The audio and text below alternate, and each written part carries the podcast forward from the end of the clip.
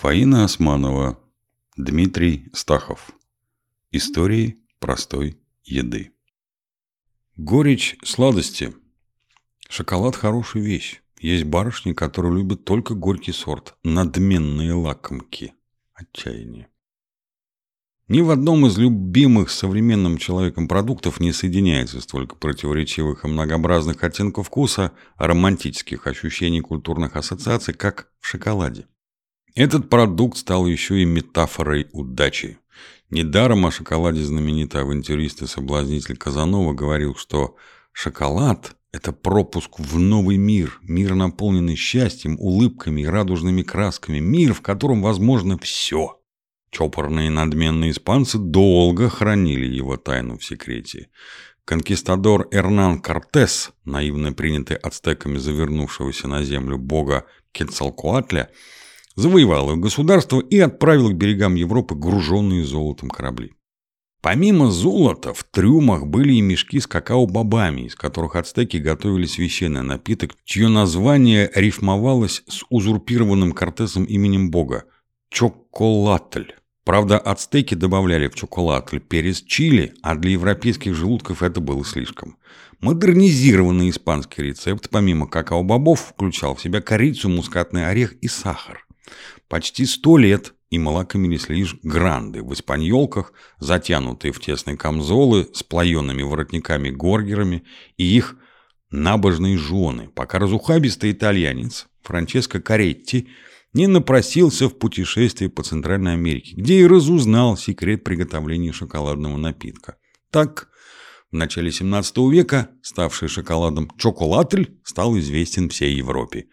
И постепенно прояснилось, что шоколад не просто сладость и даже не только священный напиток. Шоколад – это блаженство. Давно было замечено, что любителям шоколада легче ощутить состояние счастья. Пусть мимолетное, нестойкое, но такое приятное. Лишенные сантиментов физиологи это ощущение разъяли, рассчитали, собрали вновь и в результате выяснили, что шоколад стимулирует выделение эндорфинов. Это наши внутренние, вырабатываемые в отделе головного мозга под названием гипоталамус наркотики в кавычках. Они нормализуют артериальное давление, частоту дыхания, ускоряют заживление поврежденных тканей, образование костной мозоли при переломах. Но почему наркотики в кавычках? Эндорфины, как органические соединения, по своей структуре напоминают опиум и его производные. Это открыли еще более прагматичные, чем физиологи, химики органики. Эндорфины начинают выделяться иногда еще до того, как мы положим в рот кусочек шоколада, от одной мысли о нем. А уж потом, когда шоколад тает у нас на языке, эндорфины, так сказать, идут косяком. Германские медики конца 17 века, слыхом не слыхивавшие об эндорфинах, тем не менее подозревали о благотворном действии шоколада – выписывали его в качестве общеукрепляющего средства, и этот продукт прочно обосновался на аптекарских полках. Шоколад не только счастье, но и благополучие.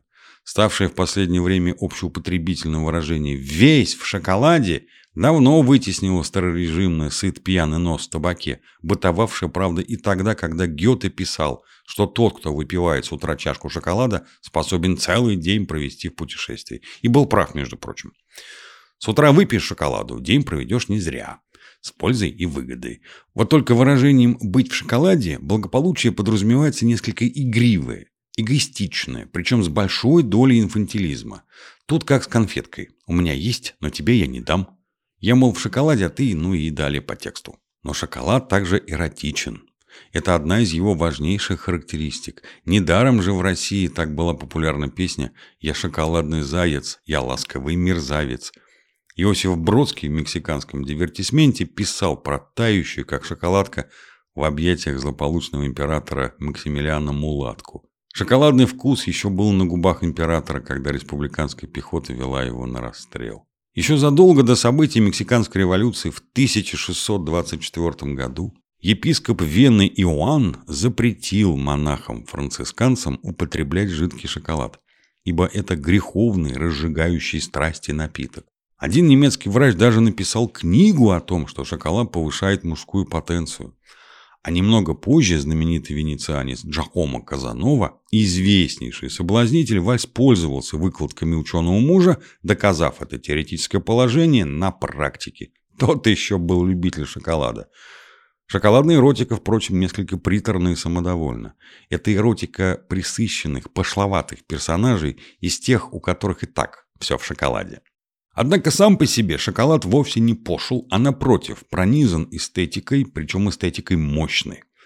Она видна в работах кондитеров-мастеров, стремящихся сделать не просто конфету, не просто выпустить плитку шоколада, а создать нечто близкое настоящему произведению искусства. Прежде каждый воображал, что знает толк в шоколаде. Что-что, а шоколад-то мы всякие едали. Сладкий, горький, молочный, с орехами, пористый. Хотя бывало и так – Качество продукта находилось на высоком уровне, до отсутствия правильной упаковки превращало шоколадные конфеты в некий комок. Как говорил директор одной провинциальной кондитерской фабрики, «Наш бы продукт, да в ихней упаковке!» Глубокая, выходящая за рамки шоколада мысль, между прочим. Последние годы шоколадный мир предстал перед нами как мир изысканного гастрономическо-кондитерского искусства. Например, попавший в первый раз на международный салон шоколада «Салон дю Чоколад», что проходит в канун Нового года в Москве, в этом году будет уже третий, были поражены сказочным богатством шоколадного царства. Это царство простирается от привезенных из Кодувара настоящих какао-бобов, источающих пряно-сладковатый аромат, и приготовленных тут же глыб почти черного горького шоколада до крохотных шоколадных конфеток, произведенных известнейшими кондитерами Европы. Первый салон состоялся 12 лет назад в Париже, а теперь проводится в Нью-Йорке, Токио, Пекине и Москве. На очереди Шанхай и Мадрид, Дубай и Лондон. С другой стороны, были у нас московские кондитерские фабрики, Ленинградская имени Крупской, Самарская Россия – Длинная, зеленая и пахнет колбасой, так ехидно называли следовавшие из столицы электрички и поезда. Но помимо колбасы везли домой и шоколад в плитках, шоколадные конфеты. Кондитерский магазин на Пушкинской площади славился ассортиментом и очередями. Сюда выбрасывали забытое слово «дефицит». Тот шоколад был совсем неплох, но потом, уже в наше время, отечественные шоколадные производители вдруг оказались, если не в роли догоняющих, то уж точно в роли учеников, как минимум, восстанавливающих растерянное наследие. Не псевдошоколадные батончики Марс да Сникерс стали тому виной. У них своя ниша. Потребитель хотел того же, что было раньше, и ностальгия, как обычно, сыграла свою печальную роль.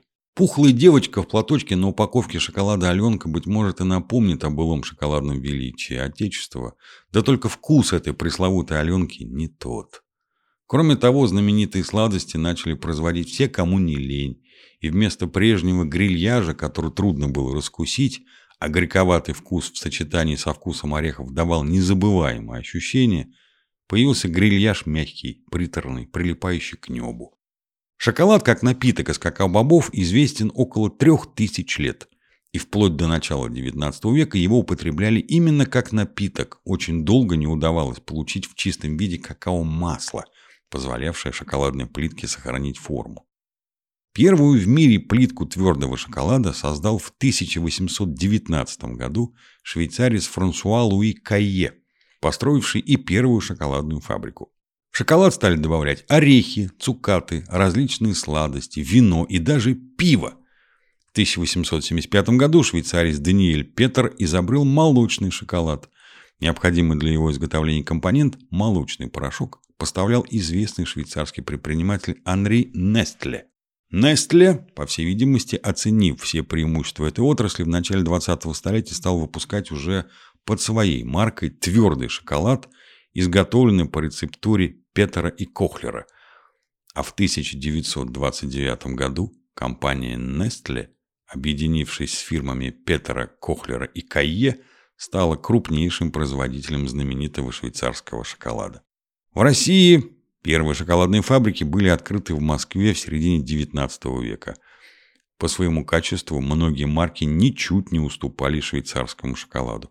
Правда, своих шоколадных специалистов в России было мало, и производство плиточного шоколада было под контролем иностранцев. Самыми крупными фирмами являлись немецкое предприятие Эйнем, ставшее в советское время «Красным октябрем», и французская семейная компания А. Сиу и Ко. Но все же в России был свой шоколадный король. Алексей Иванович Абрикосов, основатель ныне знаменитой фабрики «Бабаевская».